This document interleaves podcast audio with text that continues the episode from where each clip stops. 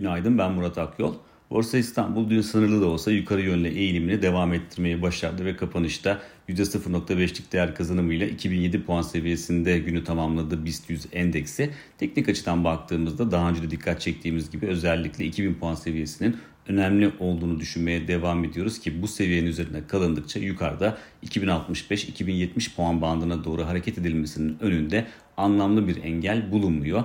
Diğer taraftan e, dolar TL kurunda uzun zamandır anlamlı bir değişim gerçekleşmiyordu ama dün kapanışı 13.60 seviyesinin üzerinde gerçekleştirdi dolar TL kuru. Bunda da özellikle doların küresel görünümünün belirleyici e, unsur olarak çalıştığını söyleyebiliriz ki 10 yıllık vadede ABD tahvil faizi %2 e, seviyesine yaklaştı. Bu da doların e, küresel ölçekte değer kazanmasına neden oldu ki Euro dolar paritesine baktığımızda da orada da dün 1.14 seviyesine doğru bir geri çekilme eğilimi yaşandığını gördük.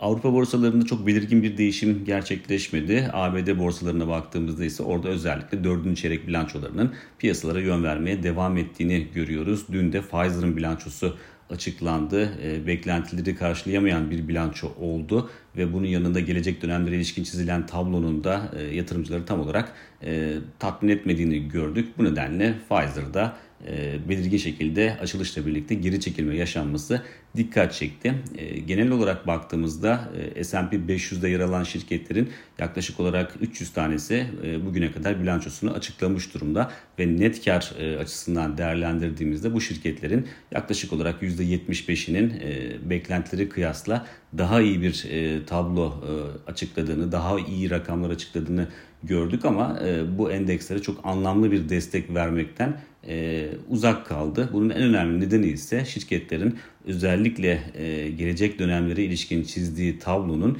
e, biraz e, karamsar bulunması ve piyasa beklentilerinin altında kalması oldu diyebiliriz. E, diğer taraftan makroekonomik veri tarafına baktığımızda ise hafta başından bu yana olduğu gibi bugün de piyasalara yön verebilecek önemli bir e, gündem maddesi bulunmuyor. Odak noktasında ise yarın açıklanacak olan ABD tüfe rakamı bulunuyor. Bir sonraki podcast'te görüşmek üzere.